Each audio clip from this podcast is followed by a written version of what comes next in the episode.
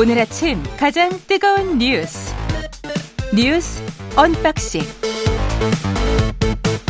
자, 뉴스 언박싱 시작합니다. 민동기 기자, 김민하 평론가 나와 있습니다. 안녕하십니까? 안녕하십니까? 주 69시간, 최대 69시간을 한다는 거예요? 그래서 안 한다는 거예요? 일단 보완 지시를 내렸습니다. 윤석열 대통령이 보완을 검토하라고 지시를 했고요. 특히 MZ세대 의견을 면밀히 청취하라고 지시를 했거든요. 그러니까 지금 방금 말씀하신 것처럼 노동부가 지난 6일 입법 예고한 근로기준법 개정안은 현행 한 주에 최대 52시간이던 노동시간이 최대 69시간으로 늘어날 수 있는 그런 부분 때문에 장시간 노동을 부추긴다, 이런 비판이 많지 않았습니까? 그런데도 불구하고 일단 강행하는 그런 분위기였는데, 이른바 언론에 의해서 MZ노조라고 지금 이름 붙여진 새로 고침 노동자 협의회가 공개적으로 반대를 했고요. 그리고 청년층을 중심으로 비판 여론이 확산이 되다 보니까 아무래도 좀 보완할 필요성이 있다, 이렇게 판단을 한 것으로 보입니다. 대신 언론 보도를 보면 이게 원전 재검토보다는 좀 미세 조정하는 쪽으로 무게를 좀 두고 있는 것 같은데요. 미세 조정? 네. 한덕수 국무총리가 어제 정부 세종청사 출입기자 간담회를 가졌는데, 원점 재검토는 전혀 아니다라는 점을 굉장히 강조를 했거든요. 그러니까 이 대통령의 지시와 좀 엇박자가 있는 것 아니냐, 기자들이 물었는데 여기에 대한 한 총리의 대답은 대통령과 통하고 한 말이다, 이렇게 얘기를 했습니다. 그러니까 아무래도 좀 미세하게 조정을 하겠다, 이런 분위기로 보이는데요. 어제 국민의힘 같은 경우에는 약간 갈팡질팡했습니다. 어제 오전까지만 하더라도 뭐 좌파들의 선동이다라고 강하게 좀 비판을 했었는데, 이런 비판 의견에 대해서요. 근데 이제 대통령이 보안 지시를 내린 이 사실이 알려진 이후에 오늘 국회에서 이른바 MZ노조 전문가들을 모시고 토론회를 개최하겠다, 이렇게 좀 바뀌었거든요. 대통령 한마디가 굉장히 좀 센 것 같습니다. 그러니까 이게 온라인상에서 여러모로 비판이 많았습니다. 이 온라인상의 비판이라는 거는 예를 들면 뭐 양대노총이 뭐 기자회견을 한다거나, 또는 뭐 민주당이 뭐 이렇게 우려의 입장을 낸다거나, 그런 거하고는 뭐 성질이 지금 다르다라고 대통령실이 판단하고 있는 것으로 보이는데, 온라인상의 반발 여론을 극명하게 이제 좀 상징적으로 보여주는 게 그 시간표, 일과표 같은 거, 그렇죠. 유행하는 그 이미지가 있습니다. 그래서 이제 이 지금 이제 정부의 어떤 이 제도 개편이 이루어질 경우에는 하루 종일 일하고 집에 와서 기절하고, 하루 종일 또 일하고 또 기절하고, 그다음에 주말에는 뭐 한나절 기절하고, 뭐 이런 그 표가 있어요. 그 시간대별로. 기절 시간표. 네. 그렇죠. 근데 이제 거기에 대해서 정부랑 여당은 그게 가짜 뉴스다, 처음에 이렇게 얘기했습니다. 왜 가짜 뉴스냐면 이렇게 일하고 기절하고 할 수 있는데, 지금 주 69시간까지 일할 수 있다라는 거의 전제는 이렇게 기절하는 삶을 좀 일정 기간 살면 그 이후에는 뭐 한 달씩 쉬고 그런 것이 가능한데, 이 시간표에는 한 달씩 쉬는 게 없지 않느냐, 이거거든요. 근데 그 온라인상의 비판은, 그 시간표를 가지고 하는 이제 사람들의 많은 비판은, 일단 이렇게 기절 시간표는 현실이 될 가능성이 있는데, 뒤에 한 달 쉬는 것이 현실적으로 가능하겠느냐. 지금 연차도 다 못 쓰는데 내가 한 달 쉬면은 네 일은 누가 하냐, 이게 회사 반응일 것인데, 이런 우려가 있는 거예요. 그러니까 이게 가짜 뉴스다라는 것만으로는 설명이 안 되는 것이고, 그러다 보니까 보완 지시, 재검토 뭐 이런 얘기가 나오는 건데, 근데 앞서 전해 주신 대로 그러면 이거를 근본적으로 뭐 철회하는 거냐. 이게 뭐 결론적으로는 백지화될 가능성이 제로는 아니다, 이런 전망도 있습니다. 하지만 지금 이 정부의 태도는 그런 정도는 아닌 것 같고, 그렇다기보다는 지금 특히 이제 11시간 연속 휴식하는 것도 이 그러면 64시간까지는 뭐 11시간 연속 휴식도 뭐 안 해도 된다, 이거잖아요, 지금. 이런 부분들에 있어서 일부 이제 손질이 있을 가능성이 있고, 그 다음에 이제 그러한 이제 근로시간을 이제 저축해가지고 이제 나중에 휴가처럼 쓰는 제도에 대해서 뭔가 더 강제력을 부여하는 방안이나 이런 것들을 생각하고, 그런 것들을 하기 전에 직접 만나서 간담회를 통해서 아마 설득을 해보겠다, 이런 걸 텐데, 근데 그런 걸로 이 문제의 본질이 이제 좀 바뀌는 것이냐, 그렇진 않은 거여서 이 논란은 앞으로도 계속 될 것이다, 이렇게 봐야 될 것 같습니다. 그리고 또 다른 논쟁거리는 그게 있는 것 같아요. 대통령이 또는 대통령실이 한마디 툭 던지거나, 야, 이거 주 69시간 해야 되는 것 아니야, 이렇게 던지면 이정식 고용노동부 장관도 최근 시사에 나와가지고 강력하게 옹호를 했었고, 집권여당 의원들도 그런 이야기를 계속 했었거든요. 근데 재검토 지시를 하는 그 순간에, 그러면 그동안에 계속 해왔던 그 논리들이 순식간에 무너져 버리는 거잖아요. 그렇죠. 그렇게 되면 한 줄로 줄을 서다가 그 줄 자체가 이제 무너지는 거거든요. 그러면 이 대통령 또는 대통령실의 어떤 논리나 그 정책을 무조건 옹호하는 식의 어떤 정부 여당 그런 식으로 뒷받침하는 그런 행태가 이게 맞는가?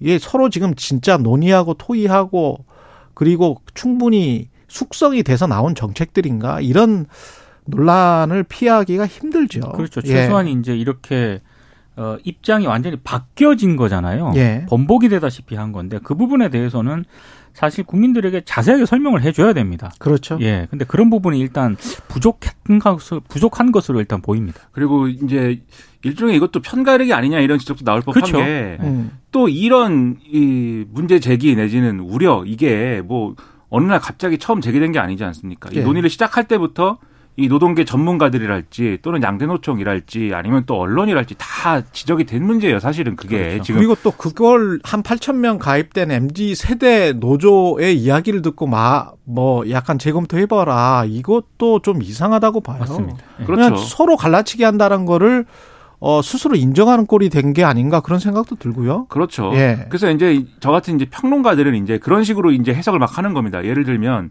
지금 이제 이 윤석열 정권에 그래도 이제 우호적인 어떤 지지층이 모여있는 연령대가 20대, 30대 초반 요 사이하고 그다음에 고령층이지 않습니까? 요 두 축을 가지고 지금 그래도 승부를 걸어보겠다라는 건데 물론 실질적으로 수치를 보면은 20대 지지율도 많이 떨어졌어요. 이제 이 좀 과거에 비해서. 하지만 어쨌든 거기에 나름대로 이제 가능성이 있다고 보는 건데 이 정부는. 근데 지금 이 문제가 20대에서 30대 초반까지 젊은이들의 어떤 지지율을 하락시키는 요인이 될 수 있다. 그리고 단기간에 이 문제가 해소되지 않는다. 이렇게 판단하는 걸 거거든요. 근데 그게 그러면은 상당히 이제 이런 정책의 어떤 효용이나 효과보다는 어떤 정치 공학을 따르고 있는 거 아니냐. 그러나 앞서 이제 오프닝에서 여론 이 지지율 신경 쓰지 않는다라고 얘기했지만 뒤집어 얘기하면은 오히려 이제 지지율에 이렇게 끌려가면서 특정 세대 또는 특정 계층의 지지율만 신경 쓰는 것은 오히려 지양해야 될 것인데 본인이 생각하는 핵심 지지층만 끌고 가려고 하는 게 아닌가 그런 그렇죠. 생각이 드는 거죠. 그런 우려가 이제 제기가 되는 거여서 예. 좀 이런 부분에서도 답이 있어야 될 것 같습니다. 한일 정상회담 관련해서는 계속 뉴스가 나오고 있습니다. 그러니까 어제 이제 대통령실에서 공식적으로 16일과 17일 일본을 방문해서 기시다 후미오 일본 총리와 이제 정상회담을 가진다. 내일이네요. 그렇습니다. 그렇죠. 네, 공식적으로 네. 발표를 했는데요. 근데 이제 뭐 여러 가지 전망들이 이미 언론을 통해서 많이 나오지 않았습니까? 예. 근데 어제 이제 회자가 됐던 거는 긴자의 한 레스토랑에서 일단 기시다 총리와 윤석열 대통령이 식사를 한 다음에 렌가테이라는 곳으로 이제 식당으로 가서 이제 2차를 한다. 근데 그 메뉴가 오므라이스다. 이걸 가지고 이제 한참 논란이 좀 제기가 됐습니다. 레스토랑에서 밥 먹고 또 뭐 오므라이스 또 먹습니까? 네. 128년 된 그런 식당이라고 하는데 예. 일단 뭐 일본 쪽의 설명은 그렇습니다. 요미우리 등이 이제 보도한 내용을 보면 윤 대통령이 오므라이스를 좋아한다는 얘기를 듣고 일본 쪽에서 이 만찬 장소를 이곳으로 택했다. 라고 이제 설명을 하고 있는데 오늘 조선일보 보도를 보니까 경호 문제 등이 최종 변수가 돼서 막판의 장소가 바뀔 가능성도 있다 이렇게 보도를 하고 있거든요. 예. 근데 일단 뭐 이게 뭐 확인되지는 않았습니다만 왜 이곳이냐 그리고 이 요미우리가 보도한 내용에 밥을 2차를 한다는 게 밥을 1차, 2차로 한다는 게 이게 좀 아니 술은 밥도 2차지만 이게 왜 오므라이스냐 메뉴가 왜 오므라이스냐 그리고 예. 왜 128년 된 식당으로 가서 이렇게 윤 대통령을 또 맞이하는 거냐 이런 분분들의 여러 해석들이 있습니다. 128년 정도 됐다라고 하면 지금으로 따지면 1895년이거든요. 그러니까 이걸 두고 또 네티즌들은 여러 해석을 하고 있습니다. 그 충분히 그렇게 이야기할 수 있죠. 오므라이스나 돈가스나 이런 것들이 이제 근대 과정에서 서구에서 들여온 일본화된 맞습니다. 음식이잖아요. 대표적인 음식이죠. 예. 그리고 이제 그게 묘하게 일제 강점기가 연상이 되기 때문에 그 레스토랑 뭐 이런 경양식집 이게 다 일본식 아닙니까? 예. 여기 주특기가 이 예. 식당 주특기가 이제 돈가스입니다 사실. 그게 예. 이 메이지 유신 이후에 예. 그러니까 일본인들이 깜짝 놀란 거잖아요. 외세가 너무 강력하다. 그렇죠. 예. 그래서 우리가 에도 막부 때 너무 쇄국을 해가지고 뒤처졌다. 빨리 외세를 따라잡아야 된다. 이게 메이지 유신의 정신의 한 축이지 않습니까? 그러다 보니까는 국민들이 고기를 많이 먹었으면 좋겠어. 이게 메이지 일왕의 어떤 생각이었어요. 근데 이제 고기를 많이 먹지 않았거든요. 원래 일본인들은. 그런 와중에 고기를 많이 빨리 먹게 만들기 위해서 뭐든지 튀기면 맛있지 않습니까? 그래서 이제 돈가스라는 게 이런 형태로 나온 거다. 이 예. 외국에 이제 그런 음식이 전해지면서 이런 설이 있는데 그렇게 이제 대중화한 식당이거든요. 그런 맥락에서 보면 이게 어떤 메시지 아니야? 이렇게 이제 볼 수 있는 맥락이 있는 건데, 근데 지금 보도를 보면은 저는 일본 측이 뭐 그런 메시지를 통해서 우리에게 굴욕을 주려고 뭐 이런 식당을 선정했다, 이거는 좀 우리가 그렇게 생각하기는 좀 어렵지 않나 싶은데 오히려 이제 언론 보도를 보면 윤석열 대통령이 과거에 일본 여행을 가서 오므라이스를 잘 드셨다. 뭐 굉장히 감명 깊은 그러한 미식 체험을 했다는 거예요. 이 식당에서. 그래서 이제 신경 썼다는 건데, 저는 여기서 이게 뭐 쓸데없는 얘기 같지만 상당히 중요한 포인트가 있다고 보이는 게, 지금 말씀하신 것처럼 보통 밥을 연달아 두 번 먹지는 않지 않습니까? 그렇죠. 이게 밥으로 2차를 하는 건 좀 이상해. 저는 이제 대학생 때는 그렇게도 했습니다. 뭐 1차는 족발, 2차는 탕수육, 3차는 무슨 뭐 어디 뭐 이렇게 해가지고. 가난하게 사셨군요. 네, 그렇죠. 네, 주로 이제 저까지만 배를 가득 채울 수 있는 뭐 이런 거. 근데 이게 쉽지 않은 일정이 왜 정상 간 일정이 이렇게 잡히는 쪽으로 논의가 된 거냐. 그런 생각을 해봐야 되는 게, 여기가 어쨌든 아주 이렇게 격식이 높은 그런 식당이 아니거든요. 그렇죠. 근데 만약에 한일 정상회담에서 정말 그동안에 이제 한일 간에 쌓였던 문제들이 싹 해소가 되고 이 한일 양국의 국민들이 좀 좋아할 정도의 결과가 도출이 된다라고 하면, 이런 좀 격식이 좀 없는 어떤 서민적인 어떤 모습에 그러한 식당에 가서 양 정상이 식사를 하는 것도 좋은 모습이 될 겁니다. 그게 그럼요. 문제라고 생각하지 않을 거예요. 그런데 그럼요. 그게 아니라 이게 성과가 없는 것 같고, 아직 한일 간의 관계가 확실하게 풀리지 않은 것 같고, 여전히 대면한 것 같고, 이런 분위기라고 하면은, 그런 분위기에서 일본 측이 이런 식사를 준비했다. 그거 완전히 푸대접이고 이거는 외교 결례거든요. 그러니까 그래서 좋은 식사를 해야겠는데, 그런데 한국에서는 오므라이스라고 하니까 그런 절충안이 1차는 좋은 식사를 하고 2차는 윤석열 대통령이 좋아하는 오므라이스다, 이렇게 된 거 아니냐라는 게 제 생각입니다. 그러면 뒤집어 얘기하면 이거는 의전상에 사실은 이것은 별로 이제 일반적인 경우가 아니기 때문에 의전 프로토콜에서 바로 잡았어야 되는 어떤 그런 사안이라고 보이거든요. 오므라이스 아니고 다른 것으로 좀 예를 들면 차를 마신다든지 변경될 수도 있겠죠. 사과를 먹는다든지 했어야 되는데, 근데 이미 요미우리 신문 이런데 이미 이렇게 나왔는데 이거 자체가 어떤 외교적인 어떤 포인트여서, 제가 볼 때 얼마 전에 의전 비서관 그만둔 게 좀 이런 데는 좀 실무적인 좀 어떤 영향이 있지 않나라는 생각까지 들어서, 그런 걸 한번 좀 섬세하게 다듬었으면 하는 그런 생각입니다. 여하튼 뭐 내용이 좋은 결과가 나왔으면 좋겠습니다. 음식은 뭐 상징적인 것이니까요. 예, 큰 의미를 저는 두지는 않습니다. 배가 고파집니다. 너무 다 내주는 거 아니냐라는 지금 국내 여론이 있지 않습니까? 그렇죠. 그런 상황에서 이제 이런 얘기까지 나오니까. 일본은 최소한 뭐를 해야 된다, 민주당은 요구를 했던 거 아니에요? 지금 그렇죠. 뭐 한 4가지 정도는 일본으로부터 받아내야 된다, 그런 이야기가 있었던 것 같은데. 민주당은 4가지를 정확하게 어제 요구를 했습니다. 그러니까 일본의 수출 규제 해제 전까지는 지소미아 정상화를 유예하라. 그리고 후쿠시마 원전 오염수 배출 계획 철회하라. 독도 영유권주 장관 무분별한 도발 중단하라. 그리고 일본과 이해관계 관리는 마라도 남단 7광구 있지 않습니까? 이 점유권을 의제화하라. 이렇게 4대를 요구를 했는데 이 논의가 제대로 될지는 좀 미지수입니다. 제7광구, 검은진주. 그렇죠. 지난번에 홍성훈 기자가 굉장히 관심을 갖고 책까지 있죠. 썼습니다. 그렇죠. 책 쓰고 여기서 인터뷰도 하고 이제 그랬는데, 이게 전선을 확대하고 쟁점을 확대하는 건 어려울 것 같아요, 현실적으로. 그러면 지금 있는 쟁점에서라도 성과가 있어야 되는데, 그렇죠. 그 성과가 기시다 후미오 총리의 어떤 구체적인 사과 표명이랄지, 또 일본 기업들의 그래도 전향적인, 지금 뭐 한일 유학생들의 장학금 주는 수준이 아니라 강제동원 피해자들의 지금도 있다니까요. 지금도 있습니다. 지금도 그렇죠. 있어요. 그런 거는. 강제동원 피해자들이 예를 들면 유족들에 대한 이 후손들에 대한 어떤 간접적인 지원 방식이라도 그런 거라도 이끌어낼 수 있으면, 이 와중에 이제 조그마한 성과니까 그런 점에서라도 기대를 좀 해보겠습니다. 예. 그리고 이재명 민주당 대표가 어제 당원들과 소통 자리를 가졌는데 어떤 이야기가 있었습니까? 그러니까 이게 이른바 그 강성 지지층에게 비명계 의원 공격을 좀 자제를 해달라, 이렇게 이제 공개적으로 요청을 했습니다. 메시지. 어제 이제 여의도 당사에서 유튜브 방송을 했거든요. 거기서 색출하고 청원해서 공격하면 기분은 시원할지 모르겠는데 단합을 해친다.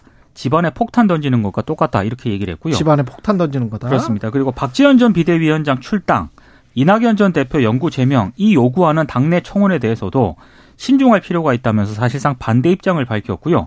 그리고 이제 일부 언론 보도를 통해서 강성 당원들이 이정미 정의당 대표에게 야유를 보냈다라는 그런 보도도 있지 않았습니까? 이거와 관련해서도 좀 자중을 부탁을 했습니다. 왜냐하면 뭐 김건희 특검이라든가 50억 클럽 특검 같은 경우에는 정의당의 협조를 받아야 되는데, 이것도 마음에 안 들고 저런 행태도 마음에 안 든다고 떼면은 우리밖에 안 남는다, 이건 마이너스 정치다, 이렇게 좀 당부를 했습니다. 그러니까 오랜만에 이재명 대표가 책임 있는 행보를 했다고 저는 생각을 합니다. 그러니까 이렇게 좀 정치인들이 어떤 부정적인 효과로 이어질 수 있는 어떤 그러한 이제 흐름들에 대해서 자기 입장을 밝히고 그것을 주도하는 어떤 이 그 당원이든 지지자든 국민 일반이든 누구든 만나가지고 설득도 하고 그리고 이제 어떤 부분에 있어서는 내 책임도 있다라는 것도 인정도 하고 이게 일부 이제 그 얼마 전에 안타깝게 돌아가신 분과 관련돼서 그러한 그분이 이제 받았던 압박이나 이런 것에 어떤 일부 책임을 또 인정한 것이잖아요. 결국은 내 책임이다. 그렇죠. 예. 이런 모습들이 있어야 국민들이 아 그래도 저 정치인이 이런 문제를 심각하게 생각하고 있구나